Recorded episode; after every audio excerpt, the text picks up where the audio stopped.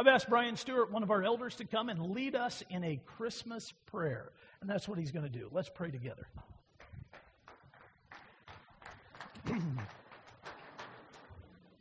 Let us pray. Lord Jesus, you have taught us in your word. In fact, you have taught us in the Christmas story itself that you bring great joy. Lord, we have that great joy in you. We have that great joy in the Holy Spirit living within us. And we have that great joy in the gospel that you have allowed us and given us the privilege of sharing to a world that is lost. Father, as we come together this holiday season as families, Lord, with uh, different opinions and beliefs, I pray that we will not be confrontational. Lord, that we will be able to share great joy and express great joy to those who don't agree with us and maybe don't even believe in you. And my prayer is that our actions and our words will glorify you, will help those who are lost to see a, a different side of Christianity that they that they fear and that they will accept and see the love that we have for them and the love that we have for you, and it will be a difference maker. Lord, we are here for one reason, that is to, to worship you, to glorify you, and to praise you for all that you have done for us. Remind us this holiday season that Easter would never have happened without Christmas. Let us worship in that. In Jesus' name, amen. Amen. Thank you very much, Brian. We were talking just a few minutes ago about the Christmas Eve services. They are really my favorite Christmas tradition. For as long as I can remember, candlelight Christmas Eve services have been my favorite, and they still are. Now, one of the things that I also enjoy is talking to other people about their Christmas traditions. At our SALT group, for years, we have kicked around all of the things that people love this time of year. And it's kind of fun to hear the different traditions, the different practices that families have. And I don't stop just with the SALT group. I'll ask different people at different times about their favorite Christmas traditions because I just enjoy it so much. In fact, JC Hooten was at our house yesterday, and I was asking her about the Hooten family Christmas traditions and about her favorites, and she was filling in some of those blanks. It's just fun to hear those different things. Well, this past week, I was looking for new creative Christmas traditions. And I found myself turning to the Parent Survival website. That's exactly what it's called Parent Survival website. And on there, they have 25 creative Christmas traditions that parents and grandparents really should pay attention to. I want to show you these 25. This is just for fun. So just enjoy this, but maybe you'll grab hold of something you'd like to try as well. Here you go. Number one, wrap 25 books. Kids can open one book each night leading up to Christmas. My daughter would have loved that as a kid. My sons would have thought they had done something wrong. Number two, do a video interview of family members every Christmas Eve. Number three, instead of candy in the Advent calendar, write notes each day about what you love most about each child. Number four, hide the last presents on Christmas Day and make clues as to where your kids can find them. Now, that sounds kind of fun. Number five, turn your elf on a shelf into a kindness elf that helps around the house and notices when your kids do considerate things. Those are all pretty good. Let's keep going. Number six, make hot chocolate and cookies and drive around looking at Christmas lights on Christmas Eve. Number seven, give matching Christmas pajamas for the whole family on Christmas Eve. And spend the entire day in them. It's not a bad thing. Number eight, make reindeer food out of dried oats and glitter and have the kids sprinkle it in the backyard on Christmas Eve. Number nine, take flour and make Santa footprints on Christmas Eve. And the day after that, good luck with the flour. Number 10, watch Polar Express and drink hot chocolate every Christmas Eve. Number 11, take your kids shopping for a toy to donate during the Christmas season. Number 12, make a countdown to Christmas paper chain. Take a ring off the chain each day. Number 13, make a hot chocolate bar with whipped cream and marshmallows. Number 14, write a yearly letter to your kids and put it in a clear plastic fillable ornament ball. I really like that one. Number 15, take your kids shopping to buy presents for each other and their father. Number 16, have a special dessert or dish you only make on Christmas. 17, have a camp out one night under the Christmas tree. Number 18, booby trap the children's bedroom doors by creating a web of green and red streamers the kids have to break through on Christmas morning. That's pretty cool. Number 19, take a picture each year in front of the tree in the same poses. Keep an ongoing collection for a photo series that shows them growing up and you losing hair. Number 20, photocopy your children's letters to Santa each year and make a book out of them when they are older. 21, make a red and green paper gratitude chain. Each night leading up to Christmas, each person writes what they are grateful for and adds it to the chain. 22. Have your children make gift coupons for people in the family. Here's an example. This coupon is good for one complimentary room cleaning. Again, kids are going to wonder what they did wrong. 23. Leave stockings at the foot of your children's bed to keep them entertained as you catch a few more winks Christmas morning. We can only dream. 24. Give your kids a Christmas bath with a few drops of green food dye or Crayola color bath drops and then put candy canes and some holiday decorations all around the tub. Number 25, hide Christmas chocolate coins in the Christmas dinner. I'm not positive about that one at all because I know I don't want my turkey tasting like chocolate. So I'm that one bothers me a little bit. Well, I had a, a, direction that I wanted to go after sharing those 25 with you, but as sure as I am standing here, this is what happened. At 1:40 this morning, I popped awake, I mean wide awake, with this idea in my mind. What would Mary have written if she was in charge of that website about Christmas traditions? Since she was there at the very first Christmas, what would she have put down for traditions that other people might want to follow? That's not how you want to wake up at 1:40 in the morning. So, I grabbed hold of my Bible and I grabbed hold of my phone. My phone was the mode on which I was going to write things down, and my Bible I was just going to use to search through and see what Mary might have come up with for Christmas traditions. Interestingly enough, I landed on 25.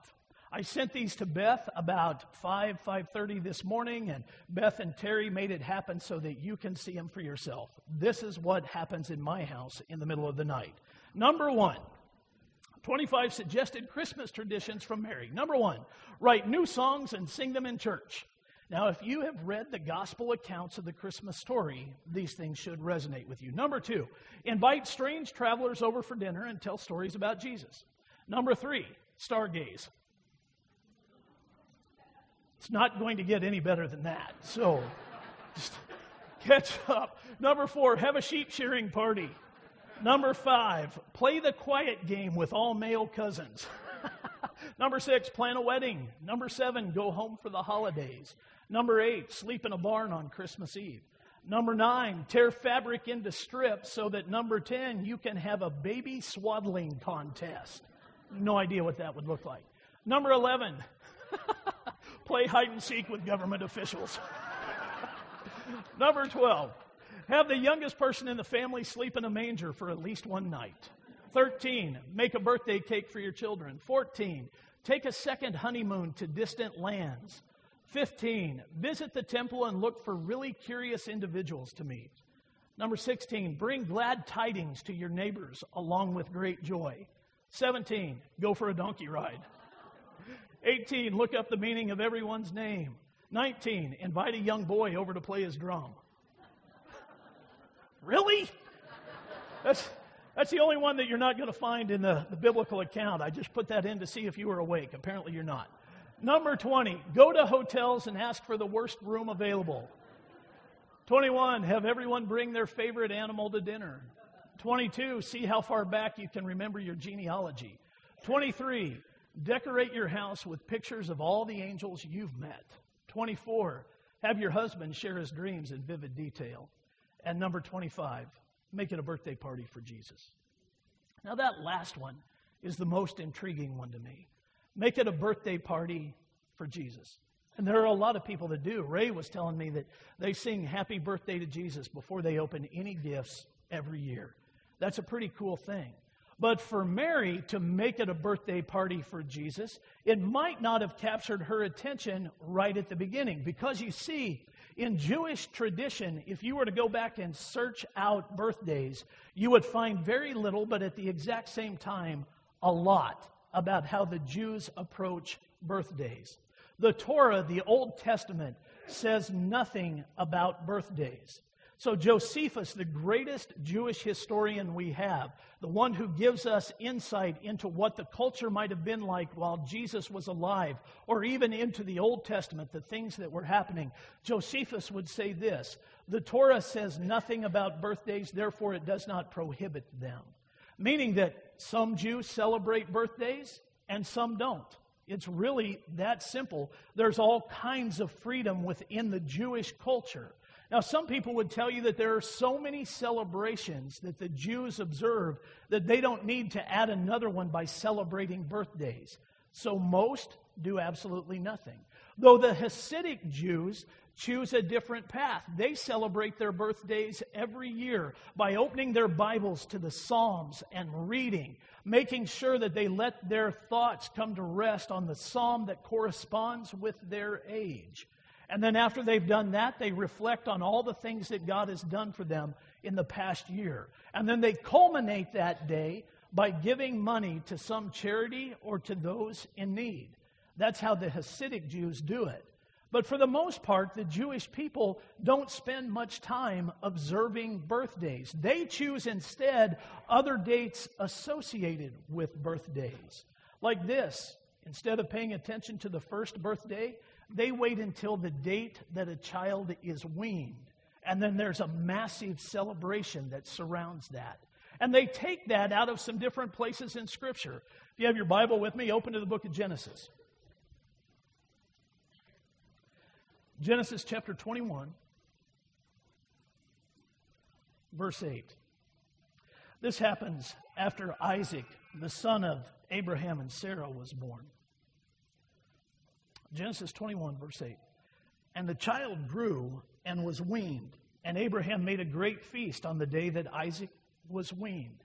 As a result of that one verse, there is a huge celebration that surrounds that date for Jewish children, particularly the boys. Now, there are other places in Scripture where you find the same practice. Turn over to 1 Samuel chapter 1. We'll pick up in verse 23. Elkanah, her husband, said to her, Do what seems best to you. Wait until you have weaned him. Only may the Lord establish his word. So the woman remained and nursed her son until she weaned him. And when she had weaned him, she took him up with her, along with a three year old bull, an ephah of flour, and a skin of wine. And she brought him to the house of the Lord at Shiloh. And the child was young. So here's another celebration that is attached to the weaning of a child from his mother the Jews put great significance on that moment, a lot more significance than they did on just the birthday. However, for Jewish boys, the third birthday is extremely important. That tends to be the first time they get a haircut. So on their third birthday, their hair is cut for the first time, and there's a celebration that surrounds that. But it'll be another 10 years before there's a big celebration for that boy, and that will happen at his bar mitzvah at 13 years old. For young Jewish girls, it's called a bat mitzvah, and that takes place at 12 years old. So there's all this freedom within Jewish society to choose what to do with birthdays, and the majority of them do nothing. Mary probably wouldn't have celebrated birthdays either. They were Jewish. It would be 300 plus years after the time of Christ before anyone would celebrate his birthday on December 25th. It was in the year 336 that that happened for the very first time. And it happened under the advice, under the edict, really, of Constantine, the first Christian Roman emperor. He wanted to celebrate the birth of Christ, and so he declared December 25th the day to do that. Several years after that, Pope Julius I would declare December 25th the birthday of Jesus. But really, nobody knows. Nobody knows. We have no idea when he was born. The Bible does not tell us. Now, there's a lot of speculation so people have determined that it could have happened in December. Some people say it happened in January. And all of that speculation can carry all the way out to the month of April. But if you took all of those speculations, threw them in a pot, stirred them together, at the end of all of that, you would still only have speculation. That's all it would be. And that speculation would rise to the top, and we still would not know when Jesus was actually born. So, December 25th is a tradition. It's the day that we have said we will celebrate his birth. But if you were growing up in Joseph and Mary's home, and you had determined, or they had determined, that there would be birthday parties, Jesus's would have been particularly difficult. And the reason for that is a little bit heartbreaking as you make your way through the New Testament. You see, Jesus was not an only child. No matter what tradition teaches, and no matter what we have had ingrained within us, he was not an only child. And the Bible teaches that. The Bible shows us that. He had brothers and he had sisters. And here's the truth of what the Bible says about his brothers and his sisters they didn't believe in him. Because they didn't believe in him, there was a lot of angst within the family. And that was heartbreaking at times. I don't want you to take my word for all of that. I want you to see it for yourself. And as you get into a study like this, the first thing that you're going to determine is that among all of the siblings, Jesus had a special place, a special role within the family. And that shouldn't be a surprise to anyone because he was the half brother to all of his brothers and sisters. Joseph was his earthly father, his biological father is the Holy Spirit. Now, again, I don't want you to believe me. I want us to go into the Christmas story so you see it for yourself. Let's go to Matthew chapter 1. Matthew chapter 1, we're going to start in verse 18.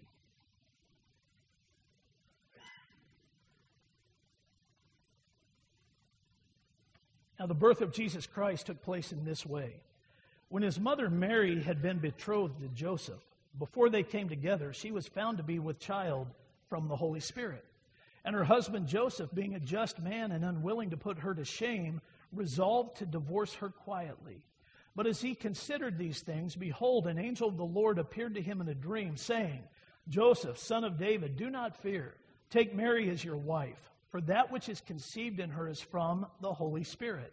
She will bear a son, and you shall call his name Jesus, for he will save his people from their sins. All this took place to fulfill what the Lord had spoken by the prophet. Behold, the virgin shall conceive and bear a son, and they shall call his name Emmanuel, which means God with us. Well, there's the truth right out of the Bible. Jesus came from Mary and the Holy Spirit he was God with us. That's the very meaning of the name Emmanuel. So when Jesus was born, God came down and he lived with us. Now, he lives with us, but he lived in Joseph and Mary's house. He lived with his half brothers and his half sisters. And strangely enough, oddly enough, the Bible would show us that they couldn't accept him for who he was. Can you imagine that? You have God in your bedroom. You have God sitting around your table every night. You have God in your living room. You have God sitting in the recliner, binge watching Netflix with you. You have God there all the time. And they could not accept him for who he was. Now, again, I don't want you to take my word for it. I want you to see what the Bible says. So let's go to the Gospel of Mark together. Mark chapter 6, verse 1. What we're about to read contains a lot of very deep personal teaching, and it comes directly from Jesus. Verse 1 He went away from there and came to his hometown, and his disciples followed him. And on the Sabbath he began to teach in the synagogue. And many who heard him were astonished, saying, Where did this man get these things? What is the wisdom given to him? How are such mighty works done by his hands? Is not this the carpenter, the son of Mary, and brother, listen, and brother of James and Joseph and Judas and Simon? And are not his sisters here with us? And they took offense at him. And Jesus said to them, A prophet is not without honor except in his hometown and among his relatives and in his own household. And he could do no mighty work there except that he laid his hands on a few sick people and healed them. And he marveled because of their unbelief and he went about among the villages teaching. Now, you just heard the actual names of Jesus' four brothers. His sisters are never named in the Bible. We never get those. But we do have the names of his four brothers. And listen to verse 4 again. This is what Jesus says A prophet is not without honor except in his hometown. Those are the people that are questioning him. But then he goes on, and among his relatives. That's his extended family. He is without honor with his extended family. But then catch this and in his own household. Those four brothers, his sisters, whoever they happened to be, did not believe in him. Not at all. And there are places that drive that point home for us. Like this in Mark chapter 3, if you just want to turn back a few chapters. Mark chapter 3, starting in verse 13. And he went up on the mountain and called to him those whom he desired, and they came to him. And he appointed twelve, whom he also named apostles, so that they might be with him and he might send them out to preach and have authority to cast out demons. He appointed the twelve Simon, to whom he gave the name Peter, James the son of Zebedee, and John the brother of James, to whom he gave the name Boanerges, that is, sons of thunder. Andrew and Philip and Bartholomew and Matthew and Thomas and James the son of Alphaeus and Thaddeus and Simon the Zealot and Judas Iscariot who betrayed him. Then he went home. And the crowd gathered again so that they could not even eat. And when his family heard it, they went out to seize him, for they were saying, He is out of his mind.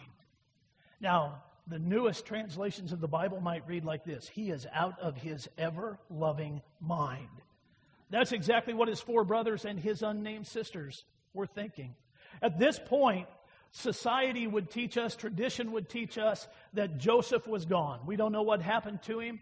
Most people believe that he had died. We don't know how Joseph died. We just know that he was not in the picture at this point. So his brothers are kind of running the house because Jesus has left. He is out gathering to himself followers. He is building a following. And so much so that he has 12 men that he wants to call his apostles. A rabbi would have followers and he would have dedicated followers. Sometimes the rabbi might refer to them as disciples or he might refer to them as apostles. These are the apostles of Jesus. And his brothers come to him and say, What are you doing? This is embarrassing. Mom's been through enough. Stop this. What is going through your head? And they try to collect him and take him home, and Jesus isn't going to have any part of it. But underneath all of that is this very interesting detail. Did you catch it? In the list of 12 names, not one of his brothers was mentioned. They are not counted among the apostles. The people that knew him the best, the people that had the longest history with him, the people that grew up sharing a home with him, the people that did chores with him every day they were not in that list. So much so that they thought he was crazy. They thought he was out of his mind. They had been living with God Himself all these years, and they could not see Him for who He was. And it gets worse. Not only did they think He was crazy, they started mocking Him. John chapter 7, verse 1. After this, Jesus went about in Galilee. He would not go about in Judea because the Jews were seeking to kill him. Now, the Jews' feast of booths was at hand. So his brothers, his brothers, said to him, Leave here and go to Judea that your disciples also may see the works you are doing. For no one works in secret if he seeks to be known openly. If you do these things, show yourself to the world. For not even his brothers believed in him. Now they're mocking him if you're really a worker of miracles, if you're really the Messiah, if you are really the Savior, if you're the one that you say you are, what are you doing up here in Galilee? What are you doing around Nazareth and Capernaum? If you're really who you say you are, get to Jerusalem. The feast is there. Go declare yourself publicly. Get down there because if you don't, all you're doing is hiding these things that you are supposedly saying are fact about you. And all of that was dripping with sarcasm. All of that was dripping with mockery. They didn't believe him at all even though they had seen him for who he was. Even though Emmanuel had been lived out in front of them, they couldn't see him. They couldn't accept him. They couldn't love him. They couldn't trust him. There are a lot of people today, a lot of people in this room that know exactly what Jesus was going through because your faith is mocked by those that should know you best. Your belief in Christ is not accepted by family members, brothers, sisters, aunts, uncles, cousins, grandparents, parents for some of you, children for some of you. You know the exact pain Jesus was going through. You've lived it. In your own skin, you've experienced it. And you know that those wounds can run very, very deep. And if they're left unchecked, they can become wounds that separate and divide. And they do. For some reason, we have faith today that becomes an offense to other people. And at this particular time of year, that offense grows in magnitude. And people start saying that Christmas is offensive, and it doesn't just happen in a political realm or in a society realm, it happens in families. Christmas is offensive. And that shouldn't be surprising because we learn things like this in the book of 1 Corinthians, verse 18, chapter 1.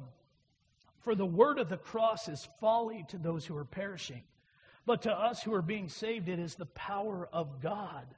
Paul writes those words, and those of us that have experienced this type of hurt know exactly what that's like. My family has non believers in it, Tina's family has non believers in it. And in both of our situations, we know what it is like to come to Christmas and have people that mock our faith. And so do you. A lot of you have experienced it. And it turns the holidays into this stressful time. We come into Christmas, which should be this celebration and joyful event, and instead it becomes this idea that we have to get together with people that we really don't want to be with because we know the conversation is going to end in a bad place. We know that somehow we're going to end up fighting again and again and again, and it's going to be more than anybody wants to bear. And so, people, rather than anticipating with excitement what it means to come into the Christmas season, dread it. They dread it with anxiety and stress. They dread it with fear. They dread it with brokenness within their families. My friends, if that is your story, I want you to know that you are not alone because it is also Jesus' story. And I saw it illustrated this last week as I was putting the message together in all places on Facebook. There was a young man on there who had some needs in his family. One of his family members was very sick in the hospital, and he put out on Facebook a few of the details, and he asked all of his, his social media friends to pray for this person that is very close to him. The majority of people responded by saying, Will do. We're on it. Praying now. Hope things get better. Some of them just put the emoji of praying hands in the comments, letting him know that his request was being covered in prayer. And he responded to most of those comments, and then one person wrote, You know, no prayers are coming from me, but I'll send good thoughts their way. My friend on Facebook writes back, and I'm so proud of him. I'd rather have prayers. That's pretty good. I'd rather have prayers. You can keep your good thoughts. I'm asking you to pray, and I'm asking you to lift up my loved one. I'd rather have prayers. Jesus was dividing. Jesus was an offense within the, the social media friendship realm. And I don't know the connection between the two of them. All I know is that there was separation and there was division over the very idea of just praying.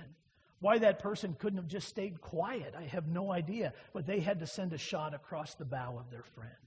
How sad is that? And then, right as I was putting that illustration together within the message, another one popped up, and this one is even worse. It came from a young lady who was writing something that she would post publicly that should have been sent in a private message, or even better, should have been a conversation had face to face. Here's the, the high points of what she posted on her wall. She said, I have family members, and they know who they are, that believe in God. And every year at Christmas, they try to shove him down my throat. And I don't want that this year. And then she switched into a very personal attack. That is your belief. And I know that you really believe it with all of your heart, but I do not. And I don't want to hear about it this year. And she goes on talking about why she doesn't want to hear about it. She goes on laying out all of the details. In essence, saying, keep it to yourself. When we gather together at Christmas time, don't bring it up again. So there's the hurt. It's already visible. There's the division. It's growing before they even get together. And I don't know how many miles they have to cover in order to be with one another, but I know there's a lot of hurt in those miles now. And there's hurt on both sides. Through the years, I have come to the conclusion that when we come to these types of debates, they do not have to be heated. We don't have to go to Christmas dinners with family members and try to defend the gospel of Jesus Christ. We don't have to go there with our weapons already drawn, ready for the battle. We just have to go there and live what we believe. And it can make all the difference in the world. Because you see, and I mean this with all of my heart, God doesn't need you to defend the gospel. He just needs you to live the gospel. And when we live the gospel, when we're able to lay down our weapons, when we're able to step back from the fight and just let God be God, some pretty cool things can happen. They really can. Just by saying, hey, this is who I am. God lives with me. I have experienced Emmanuel, God with me. And all I can do is tell you my story, and I'll let God do the rest. And God does. And when we can embrace that type of an attitude, we can disarm the battles. That's what Jesus did.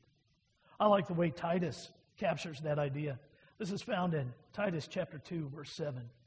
Show yourself in all respects to be a model of good works, and in your teaching show integrity, dignity, and sound speech that cannot be condemned, so that an opponent may be put to shame, having nothing evil to say about us. Really, we could boil Titus's Titus is teaching down this way. Just live what you believe, and God will do the rest, and nobody will bring accusation against you because you're living out the love of Jesus Christ and demonstrating Emmanuel that way. God with us. And it can change the entire course of the conversation. And here's how I know that because it worked for Jesus. Remember those brothers and sisters that didn't believe in him? Well, that all changed changed after the resurrection. It changed after Jesus came out of the grave. And his siblings all of a sudden began to believe. James led the way. James, really, this interesting person in the book of Acts we find out that though he was not counted among the apostles, when the apostles scattered out of Jerusalem and went on missionary journeys and they were no longer leading the largest church in the area, the person that they entrusted it to was the brother of Jesus. His name is James. James took over. James was leading everything from the headquarters not only was he leading, but he became an advisor. Are you ready for this? To the Apostle Peter and the Apostle Paul. They came back to him to seek wisdom. They came back to James and everybody in Jerusalem to say, hey, what do we do about this? And they were the apostles. So James found this belief in Christ that allowed him to rise in prominence because Jesus just lived who he was. That's all he did.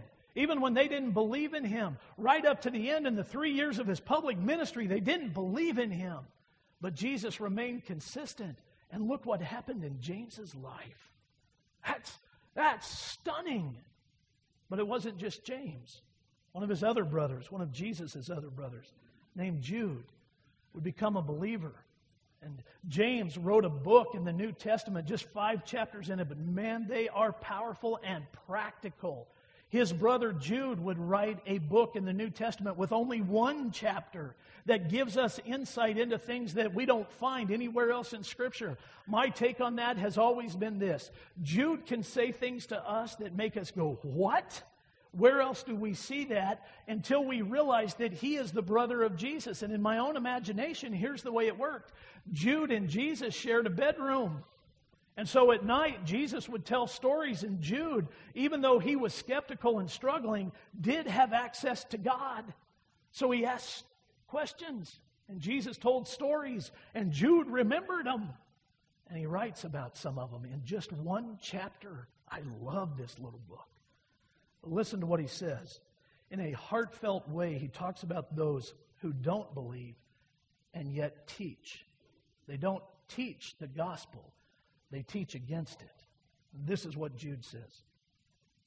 But these people blaspheme all that they do not understand, and they are destroyed by all that they, like unreasoning animals, understand instinctively. Woe to them! For they walked in the way of Cain and abandoned themselves for the sake of gain to Balaam's error and perished in Korah's rebellion.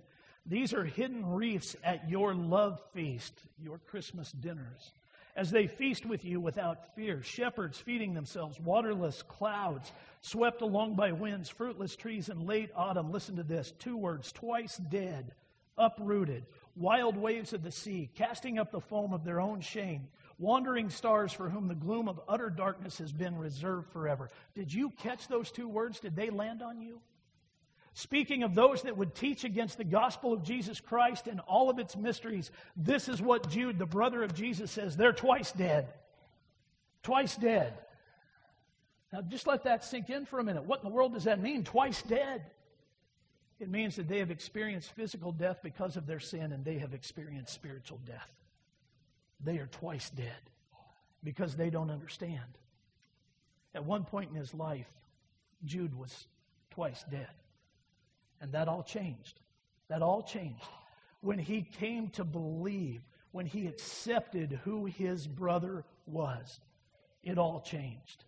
And Jude was no longer twice dead, he was eternally alive. And the same thing works for us. We can go from being twice dead to eternally alive through Jesus Christ. And we can help other people get there too. But we may have to lay down some of our weapons and simply live Emmanuel in order for that to happen. And then trust God to bring it about in His timing. And He does. I'll leave you with an illustration. I really wish this was mine because this is just good. But it's not. It comes from John Piper. I read it a while ago and, and it has stuck with me. Here's what Piper says He says, When we come to these types of situations where we have combative family members around us, maybe what we need to do is change our terminology. And then by changing our terminology, we can really get the message presented. And he bases that on this passage from 1 Corinthians chapter 1. You don't have to turn with me, just listen. This is 1 Corinthians chapter 1, starting in verse 22. For Jews demand signs and Greeks seek wisdom, but we preach Christ crucified, a stumbling block to Jews and folly to Gentiles. But to those who are called, both Jews and Greeks, Christ, the power of God and the wisdom of God. For the foolishness of God is wiser than men, and the weakness of God is stronger than men. So, Paul is teaching that we can entrust these things to the Lord, and if we can change just a little bit of our terminology, we can help move that message along. And here's the terminology that John Piper encourages us to lose. He said, rather than fighting over the, the fact that God provided the only way to salvation through his son, Jesus Christ, that tends to light a fire in people. That tends to stir the pot and it tends to get things really going. Piper says, Why don't we try this? Let's bring joy back into the Christmas message by using terms like this God provided a way to salvation through his son, Jesus Christ. Now, you listen closely to that because you might think that the first statement becomes a universalist statement that we can get to heaven, we can get to a relationship with God through any number of different means, but that's not what Piper is teaching. He's saying we can disarm the battle by bringing joy back into the discussion. Because do you remember when the angel came to Joseph? He said, I bring you glad tidings with, say it with me, great joy. And if we can bring that great joy back into the discussion to say that I was separated from God, but now He has made a way through His Son, Jesus Christ, for me to be with Him and experience Emmanuel, we can get the message across. We don't have to fight about it. All we have to do is share the joy of Emmanuel, God with us. And that opens the door for us to talk about Jesus. That sets the table for everything that's going to happen from that point forward. And now the love feast is back where it should be. And we have a chance to reach out to those that are currently twice dead and show them eternal life.